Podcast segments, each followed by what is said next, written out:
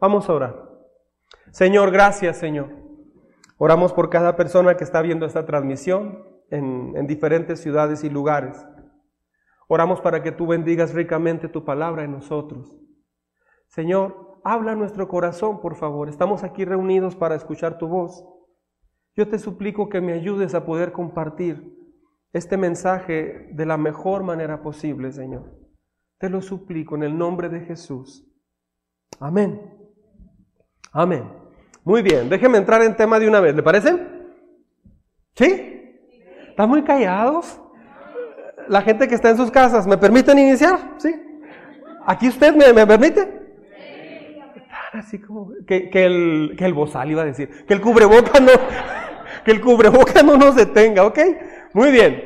Ah, entonces, el tema de hoy, ¿cuál es el tema de hoy?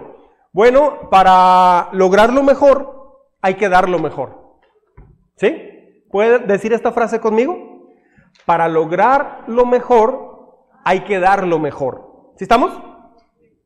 Bueno, uh, hay, un, hay un versículo clave para esto y quiero, quisiera que lo leyéramos. Lo, lo, lo voy a poner acá para, para leerlo.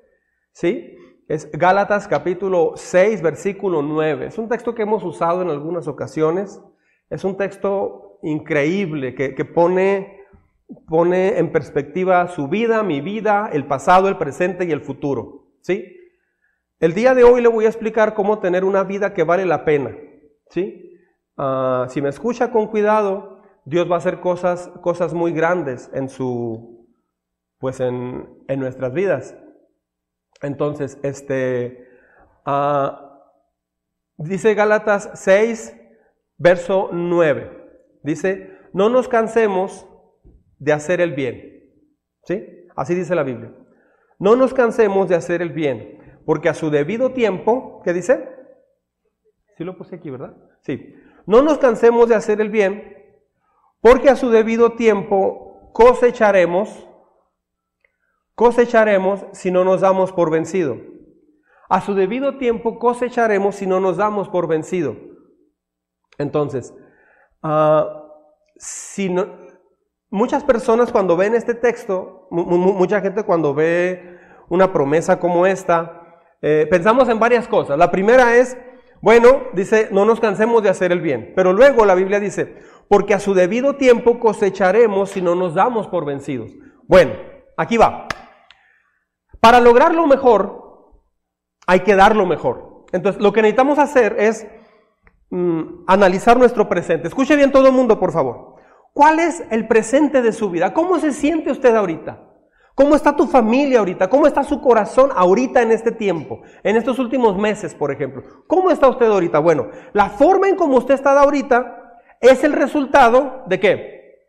De los meses anteriores, de cómo usted vivió los meses anteriores. O sea, la forma como yo me siento ahorita es el resultado de lo que pensé, de lo que hablé, de lo que actué en los últimos meses, en mi casa, en el trabajo, eh, en todas partes. Entonces, muchas personas dicen, yo quiero una vida con Dios. Mucha gente inclusive dice, se ora y dice, Señor, dame una vida increíble contigo. Está bien, es una oración que hay que hacerla siempre. Pero luego después de orar hay que hacer lo que nos toca. Dios nunca hizo algo sin que el hombre hiciera las cosas. Por ejemplo, con eh, decenas de miles de soldados, envió a 300 soldados a, pelear contra ellos. Uno diría, ah, qué bárbaro. O sea, ¿para qué no necesitaba? No, es que sí llevó a 300. O sea, tuvo que haber 300 hombres que fueron con su cántaro y con su antorcha. Tuvieron que enfrentarse al otro ejército. Sí hubo quien tuvo que enfrentarse. O sea, sí hubo personas que tuvieron que salir al encuentro de ese gran ejército. No sé si me estoy explicando. Dios hizo un milagro en el foso de los leones cuando no fue devorado el profeta Daniel, pero sí tuvo que ir al, al, foso de los leones. O sea, no se quedó afuera ni le pasó nada. Dios libró de un caldero a más de, mil, más de 800 grados de temperatura o 1000 grados de temperatura. Dios libró de un caldero a, a, a un grupo de cuatro jóvenes, de tres jóvenes. ¿Qué pasó? que sí tuvieron que entrar al caldero. O sea, Dios hace milagros, pero tú estás en medio. Entonces Dios, Dios nos va a cambiar, pero tenemos que estar en medio. Cuando resucitó a Lázaro, ¿recuerda? Lázaro este, ya tenía tres o cuatro días que había muerto. Este, no dijo, Lázaro, ven fuera. Primero dijo, muevan la piedra. Fue lo primero que Jesús ordenó. O sea, a veces confundimos y pensamos que, Señor, cámbiame, transfórmame, hazme todo nuevo. No, Dios lo va a hacer a través de darnos instrucciones para hacer ese proceso. Es lo que le quiero compartir el día de hoy. Entonces, muchos, muchos nos cansamos de hacer el bien porque no sabemos mucho de la siembra y la cosecha. Dice, no nos cansemos de hacer el bien. Muchos nos cansamos. ¿Quién se ha cansado de hacer las cosas bien alguna vez? O sea, para Dios y todo. Sí, todos nos hemos. Algunos están oyendo. Así como hasta cansa, ¿sí? Este, todos nos cansamos de hacer el bien en, en algún momento. Pero aquí explica el por qué. Mucha gente no entiende el por qué hay que hacer el bien. Porque hacer el mal es lo más fácil. Robar es lo más fácil. Trabajar deshonestamente es lo más fácil. Cruzarte un semáforo. Ahorita que veníamos, llegó una, una camioneta roja, puso, estaba en la López Mateo, estaba en rojo, y se para, se adelanta, checa y se cruza. Y el que estaba enseguida también como que se iba a cruzar, pero mejor se detuvo. Son de esas cosas que dices, pues, ¿por qué si hay semáforo? ¿Por qué se cruza? Es como el descaro del mundo. Así, entonces uno se queda pensando, es que es lo más fácil hacer eso, es lo más fácil evadir impuestos, es lo más fácil mentir, es lo más fácil engañar, sobornar es lo más fácil, pero lo que vale la pena en realidad siempre es lo más complicado. Ahora, ¿por qué hay que hacer todas las cosas bien? ¿Por qué Dios quiere que vivamos un estilo de vida diferente? Aquí va. El punto es que mucha gente no sabe por qué. O sea, muchas, muchos jóvenes y adultos ignoran por qué Dios dice que hagamos esto porque no te das cuenta cuánto te va a afectar esto otro.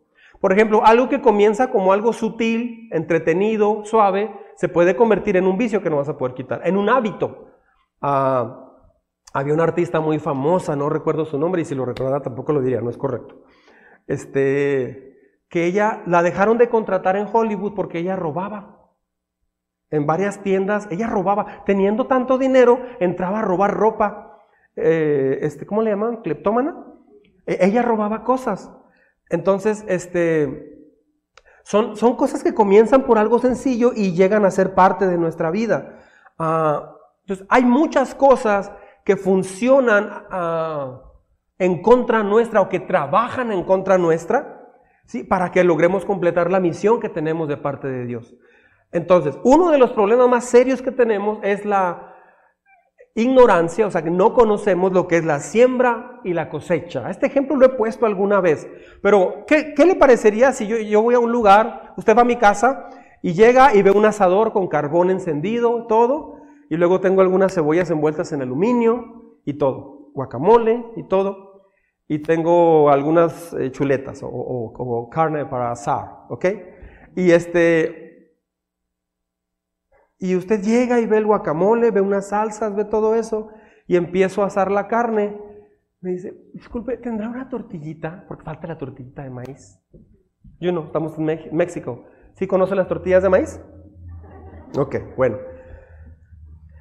Entonces, usted ve que a un, a un lado del jardín está una hilera como de tierra y está recién mojada. Y me dice, ¿no tiene tortillas, David? Le digo, ah, ahorita van a salir. Digo, es que, sembré unos, este, maíces ahorita, ahorita va a salir. ¿Cómo? Sí, sí, tenía las, las, semillitas de una mazorca y las sembré hace como tres horas. Me levanté en la, mañana, las sembré y ahorita van a salir. De hecho, ya tengo ahí para moler el, el, el maíz, hacer el nistamal y luego ya estamos ya tengo el comalito para hacer y el hule del esmar, bolsa recortada, para aplastar y que salga la tortilla redonda o guarache, como sea. Pero va a salir la tortilla.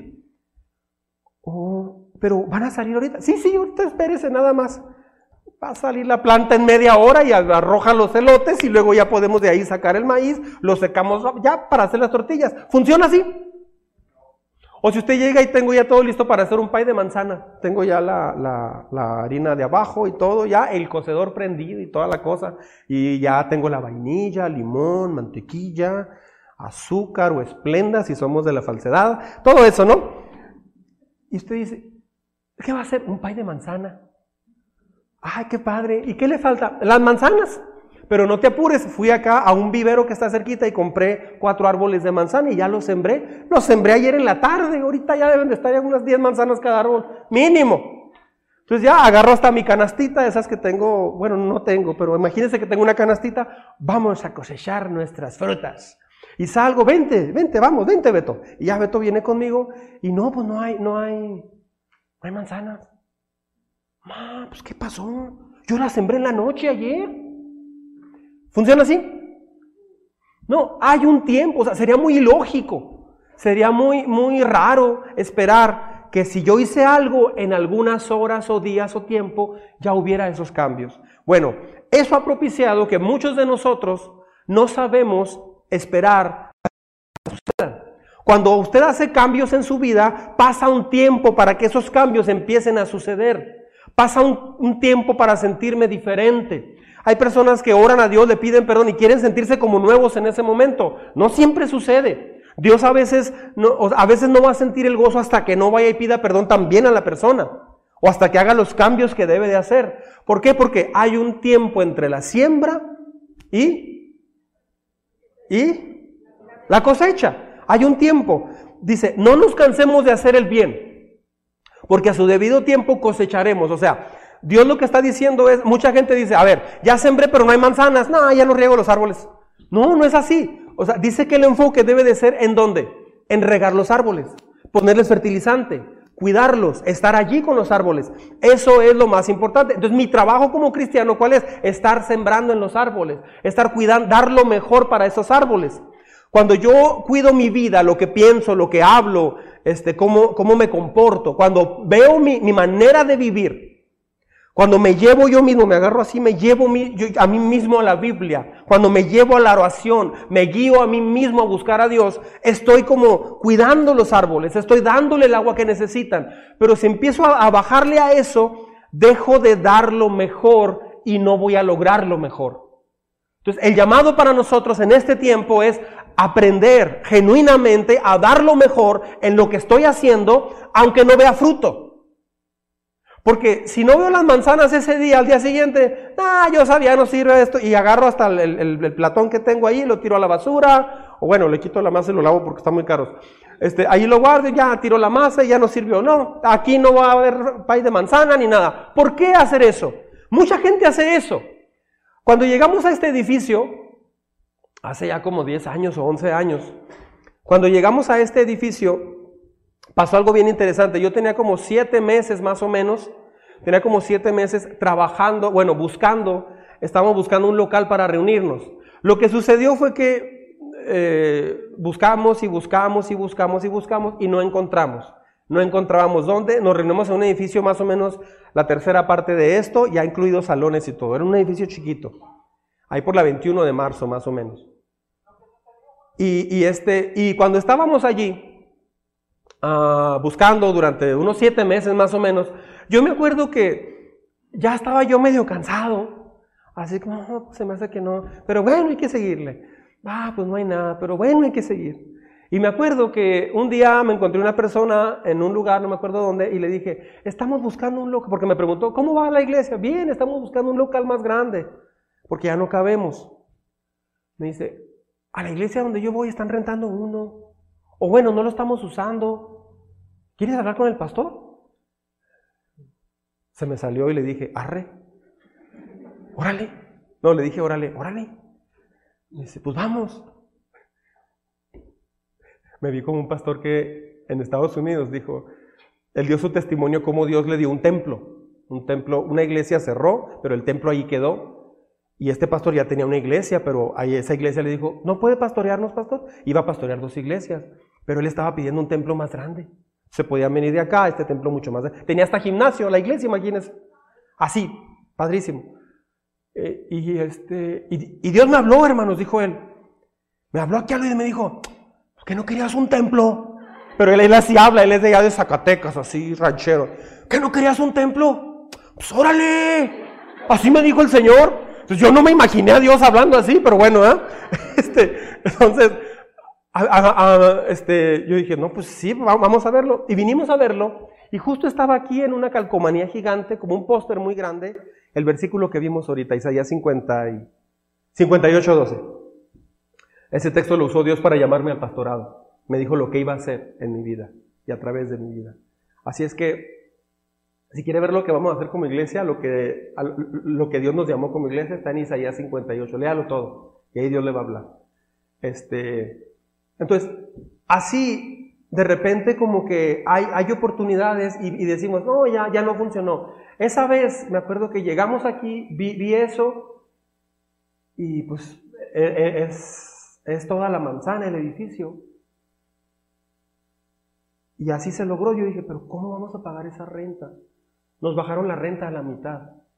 Hoy, ahorita te estamos comprando el edificio. Pero ¿qué pasa si yo hubiera dejado de buscar en esa época? Este texto dice, no nos cansemos de hacer el bien, porque a su debido tiempo, esa frase es, la clave, a su debido tiempo, no a mi debido tiempo, porque mi debido tiempo no es el debido tiempo de Dios.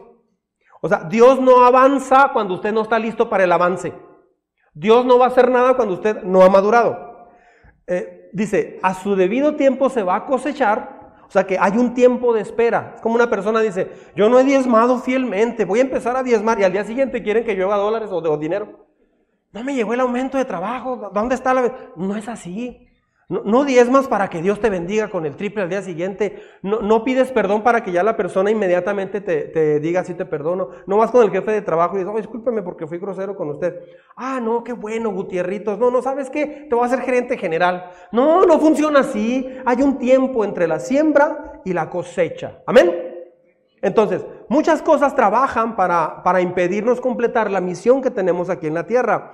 Hay algunas palabras que usamos que son parte de, pero que tenemos que quitarlas de nuestro corazón. Ah, hay ideas, conceptos que nos empiezan a jugar muy mal en ese sentido y hoy yo le voy a hablar de eso.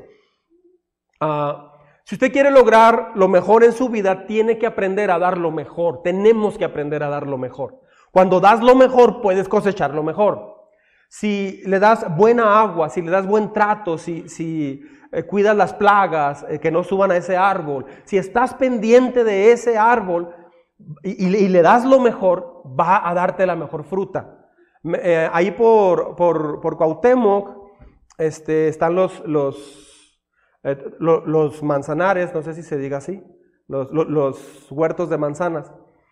Y una vez pasamos, íbamos a la sierra, a un viaje de misiones, y estaba haciendo mucho frío, y les tenían calentón a los árboles.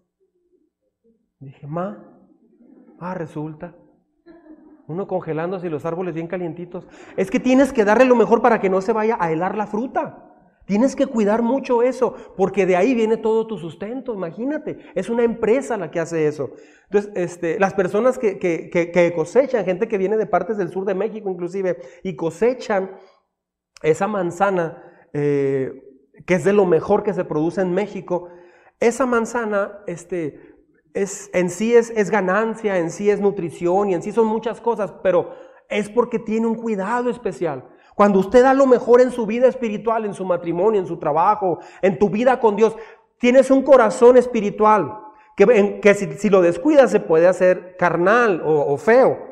Si lo mantienes espiritual, te va a dar lo mejor ese corazón. Tenemos una mente que si la cuidamos bien, es vas a sembrar lo mejor y vas a cosechar lo mejor. No puedes sembrar algo malo y cosechar algo bueno. No puedo sembrar unos mezquites y esperar este, unas manzanas de las mejores. No puedo hacer eso. Si de acuerdo a lo que siembres y cómo lo cuides, eso es lo que te va a generar. Entonces, usted y yo somos ahorita el resultado de los últimos seis meses de cómo hemos vivido. Dentro de cinco años, usted va a hacer lo que en estos años va a sembrar en su vida. Ahora, dos cosas. No se frustre diciendo, sí, entonces ya la regué, ya me equivoqué, ya ya perder todo. Está bien, pues me quitaré la vida, a ver qué hago. O a ver a dónde me voy, o ya tiro mi casa, o a ver a quién golpeo, o ya eché todo a perder, pues lo echo a perder de a de veras. Ok, esa es la peor decisión, pero bueno. La otra opción, decir, bueno, si me equivoqué en cualquier área, ¿qué voy a hacer ahorita? Si ahorita empiezo a sembrar lo mejor, a dar lo mejor de mí para Dios y para quien me rodea, porque es de lo que estoy hablando, dar lo mejor para Dios en primer lugar y para quien me rodea. Si doy lo mejor mío al, precio que sea, si me esfuerzo realmente, si pongo todo mi corazón y mi coraje, mi fortaleza, mi dedicación, mi tiempo, mi talento en dar lo mejor, voy a cosechar cosas muy buenas de aquí en adelante. Mi pasado pues ya quedó allá, pero hoy puedo comenzar de nuevo. No sé si me está explicando. Ah, dije, se puede aprender a dar lo mejor. O sea, eh, si hay maneras de aprender a dar lo mejor. Y dije aprender, porque se aprende. Eh, eh, el problema es el conocimiento. El hombre inventó el avión hasta que tuvo el conocimiento para hacerlo. Si no, pues no, lo tenía. En realidad dicen que la civilización nació cuando, cuando aprendió la agricultura, porque antes era nómada, pero aprendió de la agricultura, aprendió las, las, las estaciones, aprendió todos esos cambios y aprendió a qué frutas, verduras, granos eh, pudo sembrar en esas épocas. Y entonces nació la primer ciudad. ¿Me estoy explicando? Las cosas comenzaron a cambiar. Entonces, aprender o tener conocimiento, que es la clave, es no solamente tener conocimiento. No, estoy hablando de tener una comprensión a fondo de lo que estoy haciendo comprender por qué va a ser bueno o por qué me va a afectar tanto. Es entender que hay mejores maneras de hacer las cosas. Los que progresan en la vida, ¿sí? Los que progresan en la vida son, uh, ¿cómo, diré esto? O sea, hay personas que parece que no avanzan en su vida ah, espiritualmente. ¿Por qué? Bueno, es muy sencillo. Ah, ¿Sabe por qué? Perdón. Porque Dios no te va a enseñar algo nuevo hasta que hayas puesto en práctica lo que ya te enseñó. Dios funciona así. Dios no es un maestro que dice, ándale, pues tráeme un trabajo y presenta un examen y a ver cómo le hacemos. No, Dios no dice eso. Dice, no, hay que repetir curso. Señor, pero hay que repetir curso, si no, no puedes entrar al otro. No puedes. Una vez que Dios le enseña a usted algo, si usted lo aprende, y, o sea, si lo lleva a la práctica, usted va a poder aprender cosas nuevas. Si no practica eso que ya sabe, va a tener que repetir año, va, a tener que, estar en lo mismo, en lo mismo. Yo me he fijado que hay personas que se han cansado. Eh, llegan aquí, por ejemplo, y este, empiezan muy suave y todo. De pronto se desaniman por algo, lo, lo que sea. Y se van. Regresan a los cinco años, o al año, a los tres años, no sé. Y regresan y todo, y lo ya se reconectan y se meten bien suave. Pero todos, sin, sin excepción, me han dicho, ¿sabe dónde volví a comenzar? Donde me había quedado anteriormente. Hace tres años que me salí. Dios no te va a pasar a otro escalón hasta que aprenda a practicar lo que ya Dios le dijo. Entonces, conocimiento es aplicarlo a nuestro corazón. ¿Sí me estoy explicando? Dios eh, no se dedica a simplemente así como satisfacer nuestra curiosidad. Dios no hace eso. Dios nos enseña algo para que lo pongamos en práctica. Entonces, ah, eso es aprender a dar lo mejor. ¿Me estoy explicando? Dios quiere que usted y yo aprendamos a dar lo mejor de nuestra vida. Mire, ah, me interesa que veamos juntos esto. Cuando haces lo que la Biblia dice, es porque crees en la palabra de Dios. O sea, cuando una persona está haciendo lo que la Biblia dice es porque está creyendo en la palabra de Dios. Cuando no, a lo mejor es porque no se cree a la palabra de Dios. Es una instrucción específica y directa. Entonces, el conocimiento aplicado, escuche bien, sea, aprendo algo de Dios y lo aplico en mi vida, en la vida diaria, eh, en la vida diaria, esa es la llave para una vida increíble. Depende de los materiales que usted use para construir su casa. Si usas malos materiales, pues, pues no. Raúl Díaz de León puede hablarnos de eso. O sea, si tienes malos materiales, pues no, no va a quedar bien. Si tienes buenos materiales, si tienes concreto, varilla, arena, grava, cemento, eh, ladrillos o bloques, o sea, si, si, si, haces bien con buenos materiales una construcción, ¿qué marca la vida de, un, de una casa? El material. El material. Ah, yo siempre me he preguntado por qué en Estados Unidos, en las zonas donde hay huracanes, tornados, ¿por qué no construyen con concreto? Si yo veía de el cuento del lobo de, Warner Brothers, había una caricatura muy viejita que se veía que soplaba el lobo y le derribaba la casita a los, tres cochinitos. Uno era con paja, otro con madera, pero el tercero la hizo con ladrillos. Yo me preguntaba por qué no hacen casas en Estados Unidos con varilla de concreto, varilla de una pulgada de diámetro, este, ladrillos de este tamaño, así. y, o sea, ¿por qué no? Bueno, es que está muy caro, por eso. Me han dicho que es por eso. Ah, pero entonces, lo que no ha podido usted avanzar en meses, si me escucha con cuidado, va a poder destrabar su avance espiritual. Le doy mi palabra, si me escucha con atención. Tal vez el más grande enemigo que tenemos, digo tal vez, casi probable, casi seguro, perdón, no es la economía, no es la sociedad, no es una enfermedad, no es su pareja, no son sus papás o sus hijos. Tal vez el problema más grande que tenemos son estos que le voy a mencionar. Inciso A. ¿Está conmigo? ¿Sí? Muy bien. La procrastinación. ¿Sabe qué es eso? Yo no sé, pero es una palabra muy interesante, muy bonita, está medio confusa y todo eso. Déjame le explico qué es procrastinar. Significa posponer las cosas. Alguien ha pospuesto las cosas importantes por otras no tan importantes alguna vez? ¿Sí? Levante la mano quién lo ha hecho, por favor. Ok, los que no lo levantaron también lo han hecho, no se hagan. Todos lo hemos hecho alguna vez. O sea, de alguna forma, les platicaba en el primer servicio que vi una caricatura de Bob Esponja. Y Bob Esponja tenía que hacer un ensayo. Y no hacía el ensayo, estaba así, y luego vio una basurita en el piso y se puso a trapear todo el piso. Y luego otra vez vio y vio un vaso sucio y se puso a lavar toda la cocina. O sea, a veces nos ponemos a hacer otras cosas que no son las más importantes. Ah, eso es procrastinar, o sea, es cuando aplazas las tareas, las pasas para después. En una chance hago eso, una oportunidad. Son deberes y responsabilidades que tenemos que los vamos dejando. Estoy hablando de lo espiritual, no estoy hablando en que sea mejor trabajador todavía, no. Eso, eso es otro tema, eso es, eso es, espero que sea en automático. Yo estoy hablando de su vida espiritual. Estoy hablando de posponer lo que es verdaderamente importante.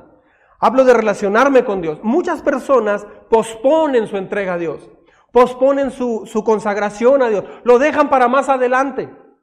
Eso, eh, la procrastinación es algo tan peligroso porque lo dejas para después pensando que va a haber tiempo. Dice la Biblia en, ay, ¿en dónde dice? En Eclesiastés capítulo 12. Dice, ah, acuérdate de tu Creador en los días de tu juventud Dice, acuérdate de eso. Antes de que se te apaguen las lámparas de, los ojos, que, em, empieza a hablar de una manera eh, con poesía hebrea muy hermoso, hablando de cómo viene un deterioro para el ser humano porque va envejeciendo. Entonces, hablando de ya llegar a los 50, hermanos, este, ya no es lo mismo, ya va, o sea, si hay una diferencia. La, la edad nos va llegando a todos, o sea, poco a poco va llegando, pero sabe, el asunto es este. Dice, acuérdate, Eclesiastes dice, acuérdate de tu Creador. Dice, antes de que vengan los días malos y digas, no tengo contentamiento en ellos. Entonces, si usted quiere terminar bien sus días, los va a terminar bien quien dé los mejores materiales para su espíritu.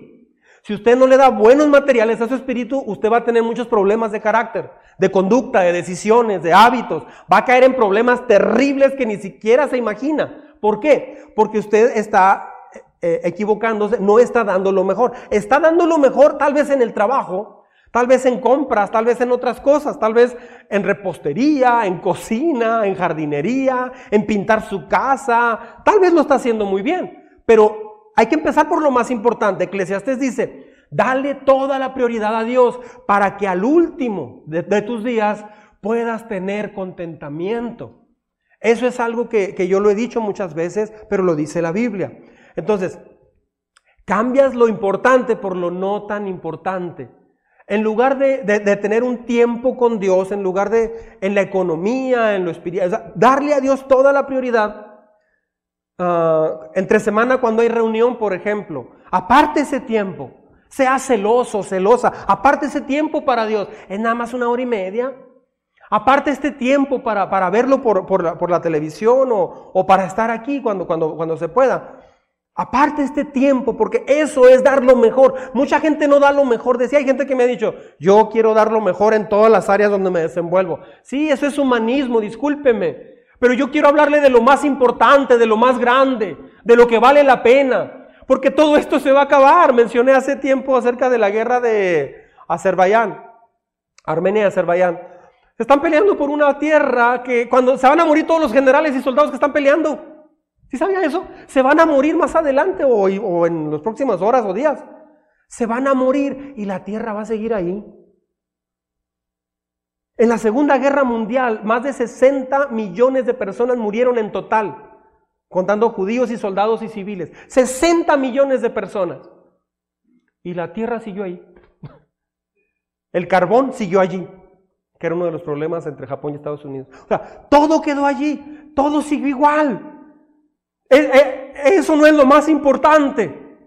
Somos espirituales, no somos terrenales, somos espirituales. Somos materia ahorita, pero nos vamos a transformar en espiritual. En un día seremos transformados, ya sea al morir o al resucitar cuando venga Cristo. O sea, va a suceder, va a suceder. Le doy mi palabra. ¿Por qué estoy tan seguro que va a suceder? Porque he, sentido a Dios en mi cuerpo, en mi vida. Dios ha impactado mi corazón. Yo no soy lo que soy por mí, por ser buena gente y disciplinada. Anda pues, no. Estoy aquí porque Dios es el único que me ha ayudado. Cuando le das lo mejor a Dios, ahora si le dejas de dar lo mejor a Dios, te vas a ir deteriorando. ¿Puedo dejar de darle a Dios lo mejor? Ah, claro que sí, en cualquier momento. Por eso es, es importante recordar esto. Las personas a veces posponemos las cosas de muchas maneras. Por ejemplo, a, a través de televisión, internet, a un celular, jugar, ver videos todo el día, TikTok, Tok tuk, tuk, tuk. O sea, todo eso. Este, ir de compras, comer, comer. O sea, hay, muchas cosas. Dicen que en las oficinas, cuando hay mucho estrés, aumenta el consumo de galletitas o donas. Se hizo un estudio, no, de veras, se hizo un estudio. Yo, por ejemplo, yo no tomaba café. Yo no, no tomo café. Este, el de Starbucks sí cuando me lo pichan porque es muy caro para desperdiciarlo. Pero, pero así de yo, no, yo no, no tomo café. Pero este, hace muchos años, tenía 19 años, estaba trabajando en una oficina de bienes raíces y pusieron una cafetera y todos los días ponían un bonche de galletas, de esas americanas que venían en un DC de metal, casi sabor mantequilla. ¿Sí? No es mantequilla, es mantequilla. ¿eh? No, pues este, ya teníamos la junta. ¿Y cómo van? ¿Y cómo van en ventas? era muy estresante.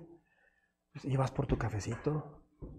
El café se convirtió para mí en un tiempo como, como un, escape. Y ya te levantaba y estabas un cafecito. Dos galletitas.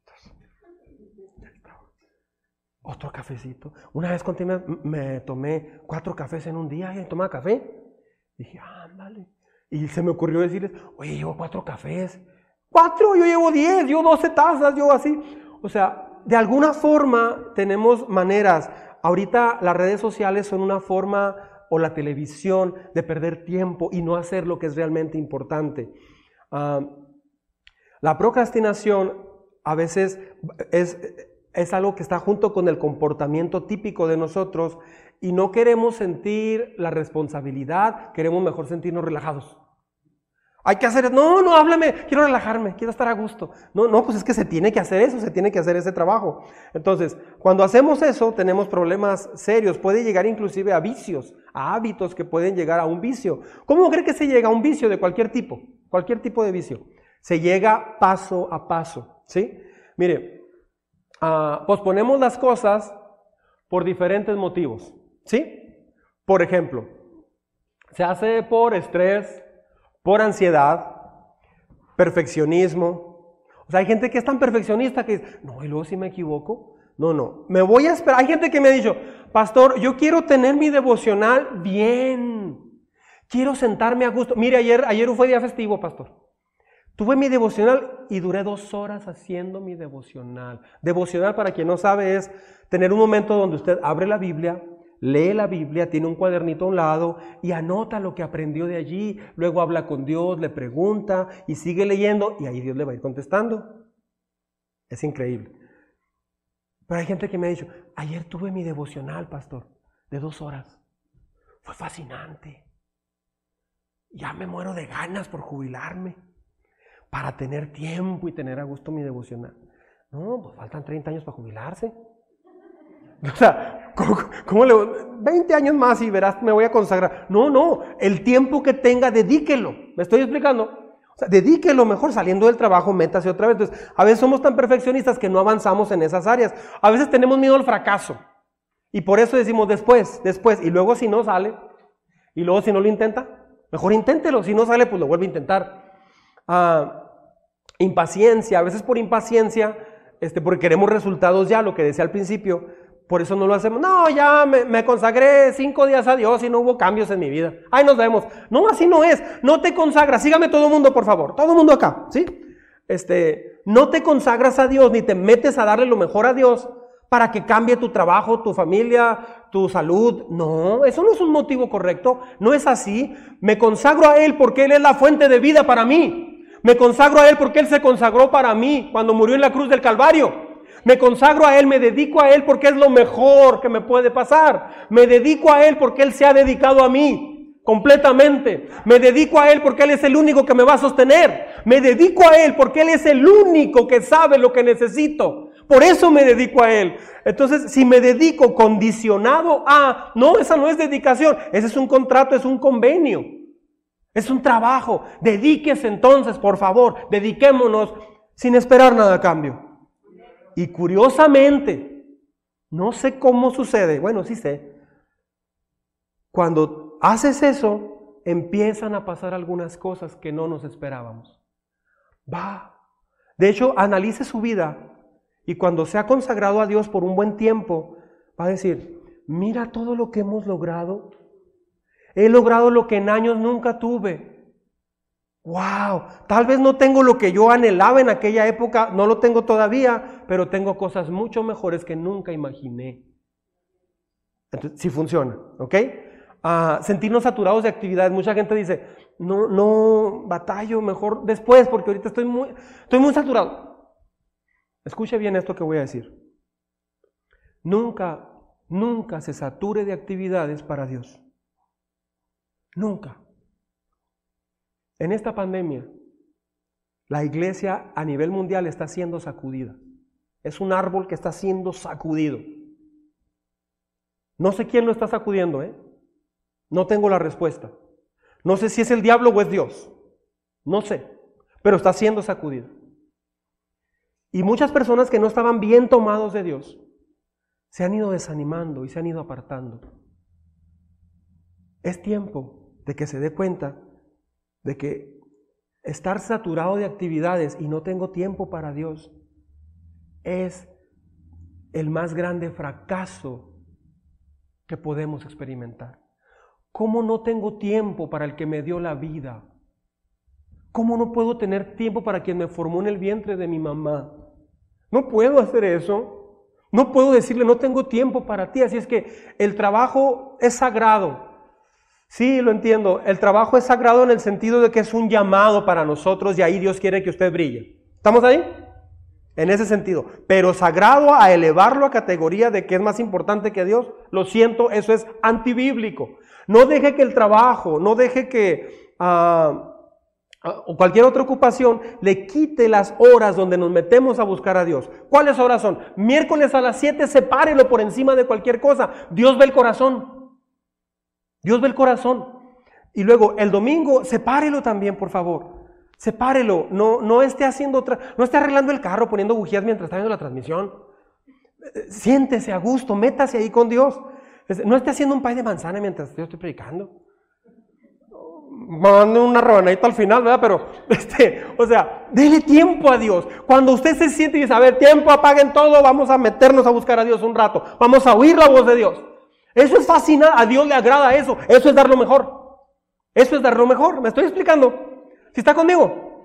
Muy bien, entonces, le estoy hablando de todo esto porque yo quiero que tenga el mejor trimestre del año. Este trimestre que viene pinta para muchos para ser de los peores en, en los últimos dos siglos. Pinta para ser de lo más duro que pueda haber. Yo digo que no es cierto. Yo digo que no es cierto. Hay, base bíblica bien contundente. Las plagas de Egipto llegaron a Egipto, pero nunca tocaron a los hijos de Dios. No tocaron a los hebreos.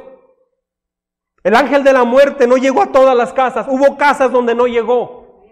Tal vez algunos muramos o mueran. Tal vez. No estoy diciendo que nadie va a morir. Es irresponsable decir, declaro que nadie va a morir. Es irresponsable eso. Eso no es bíblico. Porque nadie sabe eso. Yo no conozco cada sistema inmune como para decir, Señor, declaro que nadie se va a morir de esta congregación. Yo quisiera que nadie muriera. Y, estamos orando por eso. Pero no sabemos. Es, Las leyes químicas y físicas también funcionan, están, están, a la par de Dios. No son más fuertes que Dios, pero Dios dejó el mundo para que funcione por sí solo. Y si mi cuerpo no está fuerte, pues tal vez voy a padecer. ¿Sí me estoy explicando en eso? Así es que yo creo que a pesar de que se vaticina eh, uno de los peores trimestres o semestres que viene hasta enero, febrero, hasta marzo, yo creo que no. Yo creo que no. De hecho, yo estoy seguro que no. Porque por fuera puede haber algunas situaciones difíciles, claro que sí, falta de trabajo, puede haber problemas terribles. Eh, a mí me ayudaría que abrieran el puente, por ejemplo. Yo quiero ver a mi hermana. Me ayudaría, a, varias personas les ayudaría porque tendrían fuentes de trabajo, yo lo sé. Entonces, va a ser duro económicamente. Pero sabe, no somos solamente terrenales. No somos carne y hueso solamente. Somos espíritu. Y lo que marca el rumbo de mi vida es qué tanto le doy a mi espíritu. ¿Me estoy explicando? Así es que yo no, yo no acepto ni creo que sea de los peores eh, meses que vienen. Sí, físicamente puede haber problemas muy serios, lo sé. Y tal vez yo me enferme, tal vez hasta muera, no sé qué va a pasar. Pero una cosa sí sé. Dios me enseñó a vivir por encima de la muerte. No como los mexicanos que se burlan de la muerte en el 2 de noviembre y todo eso, las Catrinas y toda esa onda. No, eh, este, yo estoy hablando de un, entendimiento claro de que estamos por encima de la muerte, vamos a morir tal vez un día, pero la muerte no se puede enseñorear de nosotros porque alguien ya pagó por ello. Alguien venció a la muerte. Yo me hice cristiano porque conocí a alguien que venció a la muerte. Yo me hice cristiano porque Él me prometió la vida eterna y la vida eterna no empieza cuando te mueres, yo la empecé a vivir cuando lo conocí, a los 20 años de edad. Entonces, no, no, no deje, por favor, no dejemos de darle el tiempo a Dios. Eh, nunca esté saturado para Dios. Nunca, nunca. Una persona saturada de tiempo que no tiene tiempo para Dios es una contradicción bíblica. Porque la Biblia dice, busca primero el reino de Dios y su justicia, y todo lo demás va a ser añadido. Es una contradicción entonces, así es que sea de los que dan lo mejor, sea de los ratoncitos de iglesia. ¿Yo no ratones de iglesia? El año pasado salieron varios ratoncitos, andaban con unos cinco ratoncitos aquí. Pues ya pusimos algunas trampitas, cada que moría, pues orábamos por el ratoncito, hacemos una sepulturita, no se cree.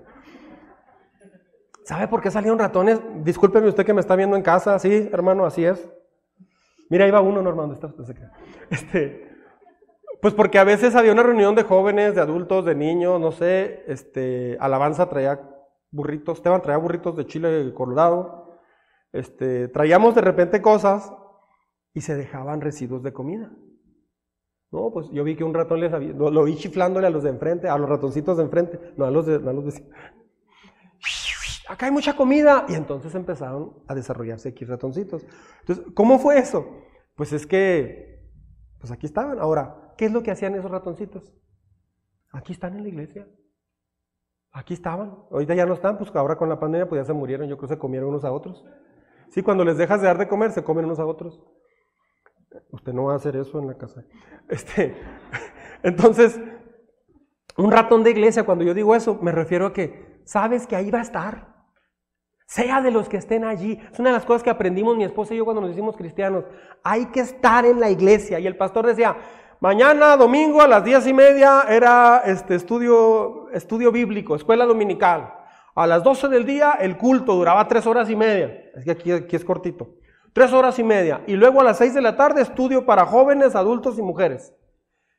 Y luego de ocho a nueve y media, jugamos voleibol, ¿verdad, Este, era todo el día. Ok, pero nos hicimos ratoncitos de iglesia. Yo pienso que si hubiera dicho, no, nomás voy al servicio y ya me voy, no puedo darle nada más a Dios. Pienso que yo no sería pastor. Dios me enseñó a darle lo mejor. Ah, segundo punto. Segundo punto, el desánimo. You know desánimo? ¿Sí sabe qué es desánimo? Una persona le pregunté, ¿sí sabes qué es desánimo? Me dijo la persona, estar desanimado. Exacto. Como decía el diccionario de uno así que decía Chihuahua, uno tarahumara chiquito de la primaria, desánimo, acto de estar desanimado. Ah, no, no te explicaba nada. Es cuando hay decaimiento, desmoronamiento en la persona. Ah, es cuando la, persona se siente abatido, cuando la persona no tiene ganas ya de hacer las cosas. Mire, Satanás trata de hacer dos cosas. Diga conmigo, dos cosas. Ok. La primera es tratar que usted posponga las cosas, que, vaya a procrastinar sus, sus, necesidades importantes con Dios, sus prioridades. Después lo haces, hombre. Más adelante te consagras. Ok. Espérate, diviértete ahorita, relaja. Bueno, está bien, sí es cierto. Entonces, este, es como la dieta, ¿no? Que siempre le empezamos, bueno, no, ya el otro lunes de, de veras me meto. O sea, lo dejamos para más adelante, pero luego Satanás lo que quiere hacer también, si no logra hacer que usted posponga las cosas, te va a desanimar. ¿A qué vas a la iglesia si todo el mundo es hipócrita ahí? Siempre que escuche algo así, busque los cuernitos, ahí los tiene. Eso no es Dios. Eso no es Dios. Ah, en la iglesia no es cierto que es una iglesia llena de gente con hipocresía, no. Ah, hay gente que de pronto se equivoca, pierde, pero se levanta. Pero entonces, ¿qué papá no se ha equivocado en la educación de sus hijos y ha reconsiderado y lo sigue adelante? Entonces, no son papás hipócritas, son papás con luchas normales. ¿Qué estudiante no se desanimó en su carrera alguna vez? No es hipócrita, sigue en la lucha. Así es que no es hipocresía. Son personas que algunos se desaniman, otros caen, otros de pronto eh, cometen un tropiezo, pero siguen adelante. Entonces, uh, ir a la iglesia para que haya gente, para, para ser hipócrita como los demás. Si alguien le dice así, dígale, bueno, mira, hay lugar para uno más, vente. uh, el apóstol Pablo decía que necesitamos resistir el desánimo, es lo que estamos viendo el miércoles en Filipenses. Es fácil, pero es, es peligroso. Mire, en el mundo antiguo, en, en, el imperio griego, usaban el desánimo para hablar del trabajo de parto de una mujer.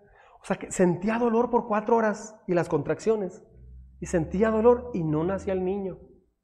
A eso le llamaban está en desánimo. O sea, se esfuerza y le duele hasta el alma, pero no sale el chamaco. Y no sale. Les decía en el primer servicio que a hubiera gustado embarazarme. A veces uno parece embarazado, hermanos, pero yo me refiero este, eh, físicamente, o sea, poder, que Perla hubiera dado a luz a una de mis hijas y yo a la otra. A estar bien suave, traer así los achaques, a estar padrísimo. Sentí la experiencia de, eso, pero creo que Dios no lo hizo así porque el hombre no tiene la capacidad ni la fuerza para hacerlo. La única que tiene la fuerza para hacerlo es la mujer. El hombre, no, con una gripe. Ay, verdad, que que tengo cáncer. O sea, nos da lo peor así. Este, pero cuando las, mujeres en, en, Grecia luchaban y luchaban, hay mujeres que tienen labor de parto hasta 20 horas y todavía no nace el bebé. Entonces, cuando nace se acaba el dolor, ya se quita el problema, pero no nace. Entonces es como interminable, a eso se le llama, eh, se le llamaba desánimo, porque no veías el fruto. Entonces, cuando no vea el fruto, concéntrese en lo, que, en lo mejor que pueda dar. Cuando no vea fruto en su vida o alrededor suyo, vuelva a concentrarse en Dios y en lo que Él espera que usted haga. No se concentre en resultados. No espere resultados. No es una empresa. ¿Sí? Espere, espere, aprenda a esperar. Cuando, ahora, es que Dios no me dice si sí o si no. Yo pedí ese puesto de trabajo y lo necesito porque tengo deudas y, o, o si ya me va a sanar, sí o no. ¿Me voy a morir o qué? Hay gente que me ha dicho, yo nomás quiero Dios que me diga si voy a morir o qué. ¿Y por qué quieres que te diga eso? Pues quiero que me diga. No me dice, los doctores no encuentran qué tengo. Que me diga Dios si voy a morir o no. Ah, déjame le pregunto. Señor, ah, sí, que vas a morir mañana. A ver qué diría. No, no, pero así de plano, pues es que no te va a gustar la respuesta. Porque el punto no es la respuesta, el punto es que en medio de eso Dios quiere que sigamos dando lo mejor para Dios y para quien nos rodea. ¿Me estoy explicando en esto? ¿Sí está conmigo? Entonces, ah, es fácil perder el ánimo cuando no ve resultados, lo entiendo y Dios lo entiende, pero Él te llama en, en Gálatas 6:9. No dejen de hacerlo lo mejor que puedan. No se cansen de hacer el bien porque a su debido tiempo van a cosechar. ¿Sí? Ah, ¿Alguna vez se ha cansado de hacer lo correcto? Creo que todos. Todos nos hemos cansado de hacer lo correcto. Ah, algunas veces parece más fácil hacer lo incorrecto. Cuando estamos desanimados, ¿sabe qué, qué pasa cuando estamos desanimados? Somos bien ineficaces en todo lo que hacemos. Hay gente que dice, no, no se puede. Yo, yo, yo batallo mucho cuando alguien me dice, no, pues que así no se puede y no se puede y no se puede. Mire, cuando hicimos el arca de aquí, o sea, que era forrar todo esto de madera, había dos, había dos grupitos. Un grupo de personas me decía, un día yo lo estaba viendo enfrente y llegan dos personas que saben mucho de construcción y lo vieron. ¿Y qué quieres hacer, pastor? Así con mirada de, a ver, pues ¿qué, ondas traes? No, mira, es que Dios me llamó a hacer un arca, porque el arca es un símbolo de un nuevo comienzo. Y, y Dios me dijo que hiciera un arca y quiero hacer una iglesia en forma del arca pero no hay dinero para comprar un terreno y construir. Así es que lo que tenemos, vamos a forrarlo, hombre, de perdida para hacer ruido y que nadie nos gane la visión del arca.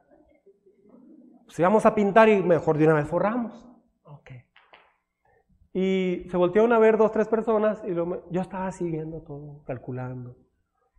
Mira, de madera son dos mil dólares, de esto así, pum, 500 de esto, arriba la casita de arriba son otros 600 dólares, y luego la estructura va a salir tanto, y luego de, de, de pura, de estas metálicas tanto, pum, pum, pum, 5 mil dólares. ¿Cuánto tienes?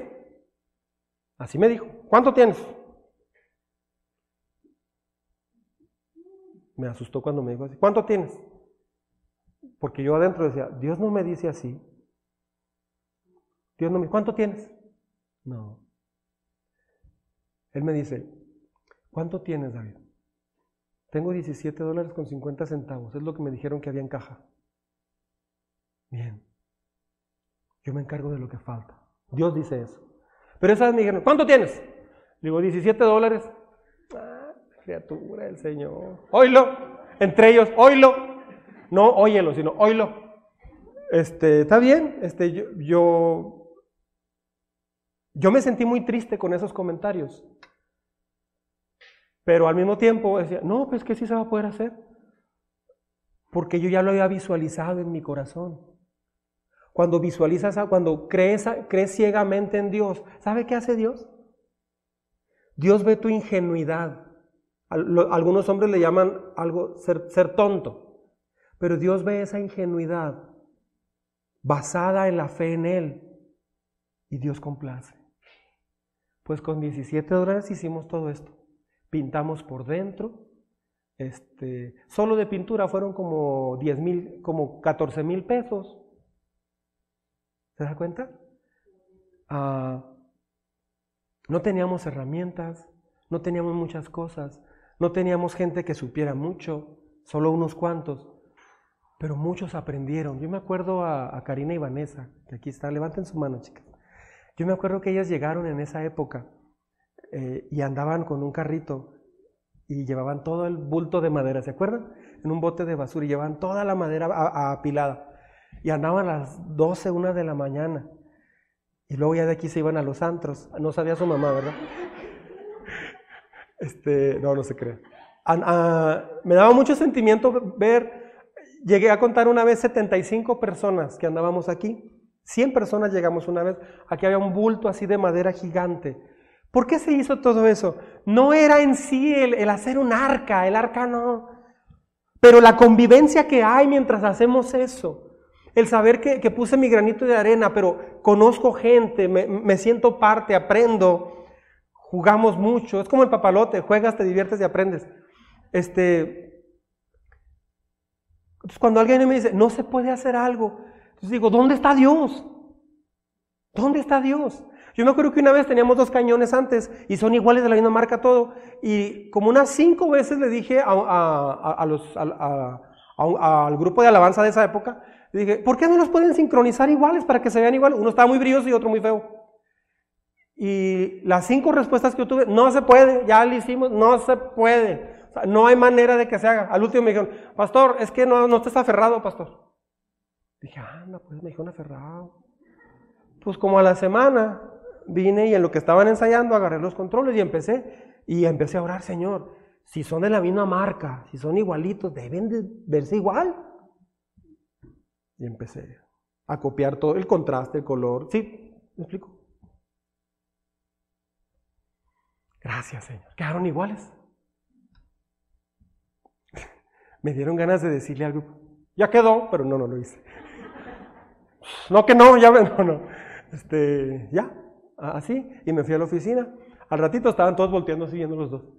Este, mucha gente dice, no se puede. A veces cuando decimos eso es porque hay desánimo en el corazón. Porque pensamos que nuestro trabajo o lo que hacemos, lo hacemos para nosotros. No, hágalo para Dios. Y el desánimo va a desaparecer. ¿Me estoy explicando? Entonces, esto va a aparecer en el devocional, no, no, no necesita copiarlo. Ah, ¿Cómo puedo manejar un error? Cuando las cosas no suceden como quiero, ¿qué pasa? ¿Me enojo? ¿Sí me estoy explicando? Cuando una persona se enoja es porque las cosas no suceden como quiere. Entonces, eso produce enojo. Eso quiere decir que una persona se va a desanimar, se desanima muy rápido. El enojo muestra que la persona está desanimándose porque no ve resultados. ¿Sí? O sea, se le pone un límite a Dios de tiempo. Cuando las cosas no sucedan como quiero, me frustro, siento frustración, eh, empiezo a quejarme, esa es la otra. Ay, perdón. Empiezo a quejarme. Muchas personas empiezan a quejar cuando las cosas no salen bien. Ah, termino las cosas que comienzo, ese es otro punto importante. ¿Y cómo, califica, cómo me califico en mi persistencia? Entonces, el error se comete cuando nos desanimamos, sin pelear, sin intentarlo. Esfuércese y siga luchando. No diga, ah, ya no se pudo, ya ni modo. No, hay que pelear, eso es dar lo mejor. Cuando las cosas no han salido nada bien, dale lo mejor a Dios en ese tiempo con más ganas. Y Dios va a empezar a hacer cosas grandes. Amén. Entonces, cuando un artista está creando una escultura, no es con un cincelazo, deja ver si puedo. No, ya no me salió.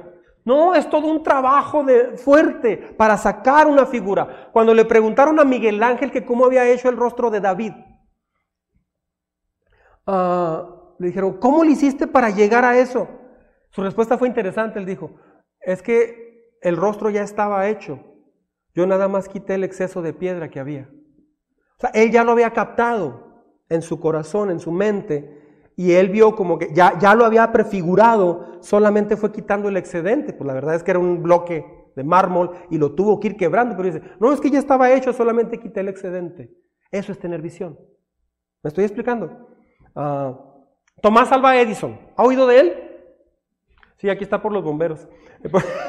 es una calle, no se crea. Tomás Alba Edison, eh, Alda Edison, dije, Tomás Alba Edison Tuvo 10.000 esfuerzos fracasados antes de crear una batería que almacenara electricidad. 10.000. Cuando alguien le preguntó si no se desanimaba por 10.000 intentos sin resultado, él dijo, no, no, desanimado, ¿por qué? Más bien ya conozco 10.000 formas en cómo no se debe hacer. Edison demuestra el valor de la perseverancia y el secreto de los grandes inventos fue solamente la perseverancia, ¿sí? Que es el punto que sigue. Inciso C. Perseverancia viene del griego proscarteresis. Híjole, ahí va. Proscarteresis, con cada kilo. Proscar, proscarteresis significa persistencia, constancia, atender constantemente. Eso es, o sea, perseverancia es estar atendiendo constantemente lo que se está diciendo. Ah, continuar sin desvíos. ¿Sí? ¿Me está siguiendo? Adherirse firmemente, agarrarse bien de algo. Eso es perseverancia. Ahora, escuche bien. Hay gente que dice, no, pastor, yo soy muy perseverante. Era la que ganaba siempre el concurso de poesía del kinder y de la primaria. Perfecto. Yo siempre gané cuando era el día, el día de las mamás en la oratoria. Siempre gané. Perfecto, está muy bien. Solo que esa perseverancia primero vuélquela a lo espiritual. Porque lo que va a permanecer por la eternidad es lo espiritual. ¿Me estoy explicando? Entonces, denle prioridad a lo más importante. Ah, ¿Sí me estoy explicando? Entonces, escuche muy bien esto. Todas las palabras y las actitudes que tenemos, procrastinar, desanimarse, perseverar, ¿sabe de dónde vienen? Vienen de la mente. Son el resultado de lo que pensamos son el resultado de lo que pensamos. Por sobre todas las cosas, cuida tu corazón, porque de él mana la vida. Eso dice la Biblia. De él mana la vida. Ah.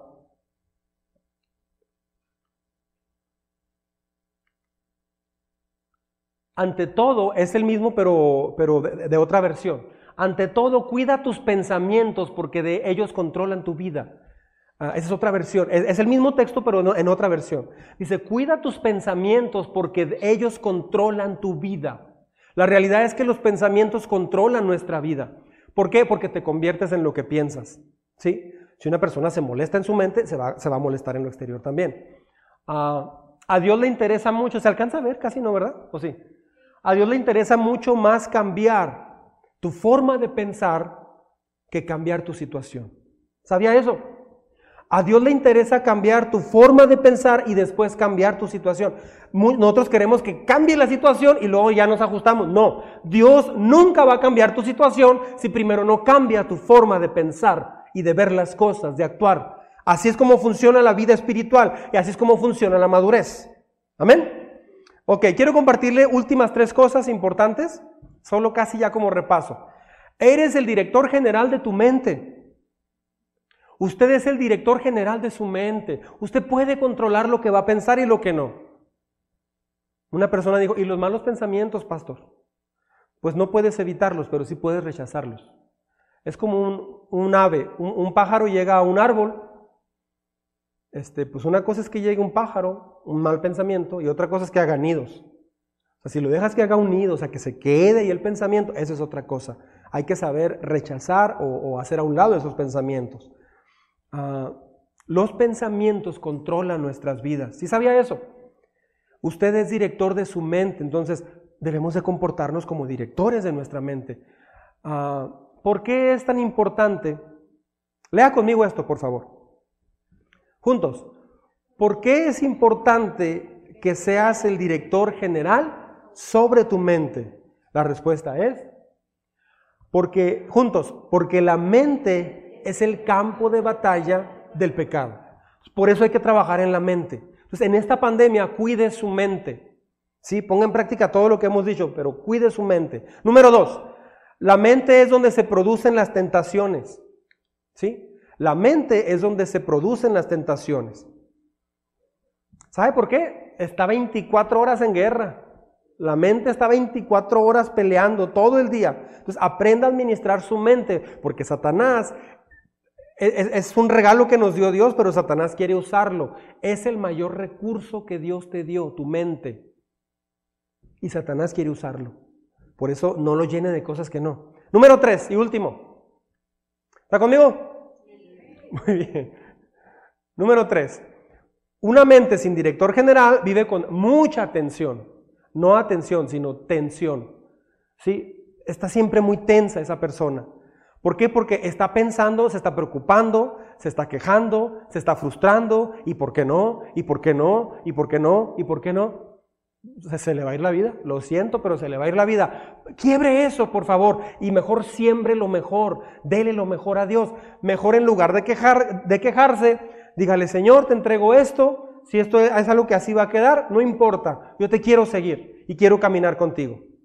Y asunto arreglado. No, no, pero quiero insistirle a Dios como una protesta. Quiero ir al Zócalo de México y poner mis carpas. Quiero, voy a hacer mi propio frena. Y, y voy a protestar y voy a, a, quebrar vidrios ahí adentro de mi corazón y a pintarrajear las paredes de mi corazón para que Dios me escuche. Voy a protestar. No, criatura del Señor, así no funciona. Dios no va a hacer nada. Con Dios proteste todo lo que quiera. No va a pasar nada. ¿Por qué? Porque Dios es el mejor papá. Y Él no va a acceder a nuestras cosas o chiplerías. Él sabe cómo manejarnos. Déjese manejar por Él. Amén. Terminamos con este texto. Ah, Romanos 8.6. Léalo conmigo, por favor. ¿Está listo? Romanos 8.6. Vea qué texto, ¿eh? Dice, la mentalidad pecaminosa es muerte, mientras que la mentalidad que proviene del Espíritu es vida y paz. Wow. Trabaje en el Espíritu, dele lo mejor a su Espíritu y va a tener automáticamente vida y paz. Pero si usted se dedica a otras cosas que no es Dios en primer lugar, usted se va a sentir vacío, desanimado, caído. Y, eh, y es muerte al final. Amén. Ponga esto en práctica y viene lo mejor para nosotros, aún en medio de esta pandemia. Estoy diciendo lo correcto. bíblicamente estoy correcto. Practíquelo entonces. Amén. Vamos a orar. Póngase de pie. Ahí en casa usted acompáñenos también a orar, por favor. Vamos a cerrar nuestros ojos. Vamos a tener un momentito con Dios.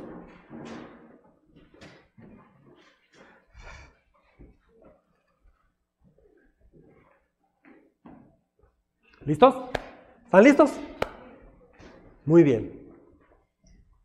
Vamos a hablar con Dios.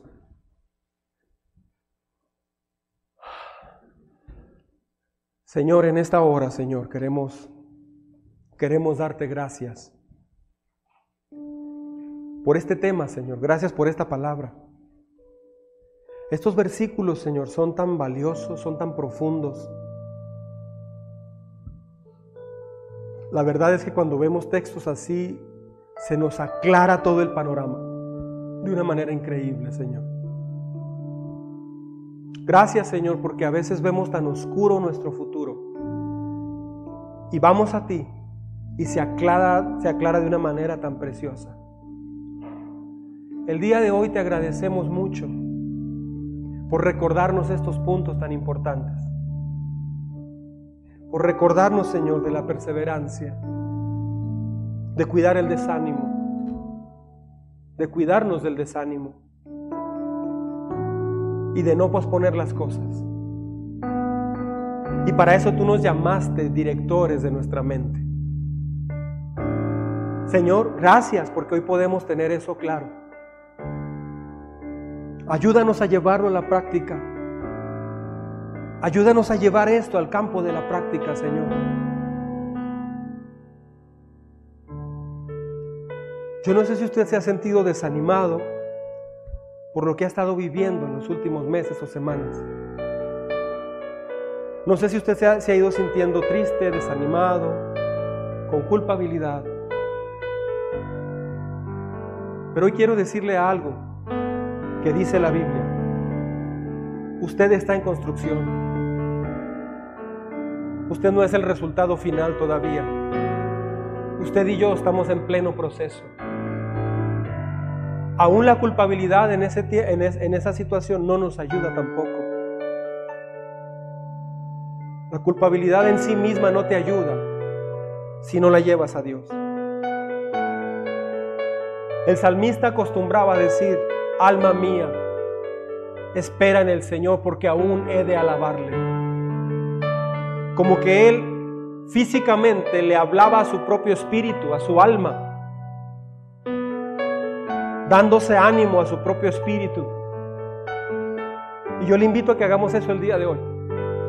Allí donde está, en su casa, aquí en la iglesia. Vamos a tener un momentito con Dios. Repita conmigo esta oración. Háblele a su propia alma. Hay algunas cosas que aclarar con nuestra propia alma, porque hemos entendido algunas cosas equivocadas. Dígale allí, alma mía, Espera en el Señor.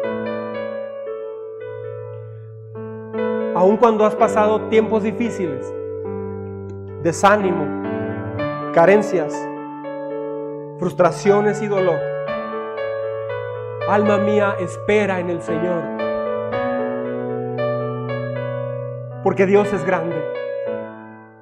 Y nada de eso acabará conmigo. Nada de eso acabará contigo ni hambre, ni persecución, ni angustia, ni dolor. Alma mía, espera en el Señor, porque estoy bajo construcción. Dígaselo, vamos. Alma mía, espera en el Señor, porque estoy en pleno proceso de madurez. Alma mía, no soy un producto terminado. Me falta mucho para ser como Jesucristo para parecerme en carácter a Él. Pero no te desesperes, alma mía. Toda mi vida aprenderé a ser como Cristo. No te desesperes, alma mía, si no ves avances. Decide mejor darle lo mejor a tu Señor. Decide, alma mía, sembrar para Él. Darle la prioridad al Señor y ponerlo en el centro de tu vida. Alma mía, no te desanimes ni te quejes, ni te sientas abandonado o abandonada. Cuando estás en un examen, el maestro guarda silencio. Es normal. En una prueba, el maestro no va a hablar porque estoy en prueba. Así es que si no oyes su voz claramente, alma mía, es porque te está probando, es porque te está construyendo, es porque te está moldeando, es porque te está cimentando en la tierra, pero no en cualquier tierra, sino en la tierra fértil que Él da. Alma mía, si sientes que hay cosas que se en vida, planes que no funcionan, es porque el Señor te está podando para que des más fruto. Es porque el Señor está cortando ramas para que vuelvan a reverdecer. Alma mía, no todo está terminado cuando parece que todo está lleno de cenizas. De las cenizas volverá a brotar un renuevo. Porque cuando Dios dice crece, algo va a crecer. Alma mía, no te desesperes. Cuando alguien te diga que no has madurado, ni crecido, ni avanzado, dile confiado, estoy en construcción. Me está construyendo el maestro. Mejor dile, sí he sido un platón duro, una vasija dura y me tuvo que quebrar el maestro otra vez y echarme más agua por mi dureza. Pero alma mía, no te desanimes porque sigo en sus manos. Y mi dureza se ablandará otra vez. Mi corazón duro volverá al Señor y recordaré sus alegrías en mí. Volveré a llorar de alegría y gozo por estar en su perfecta voluntad. Alma mía, no te desanimes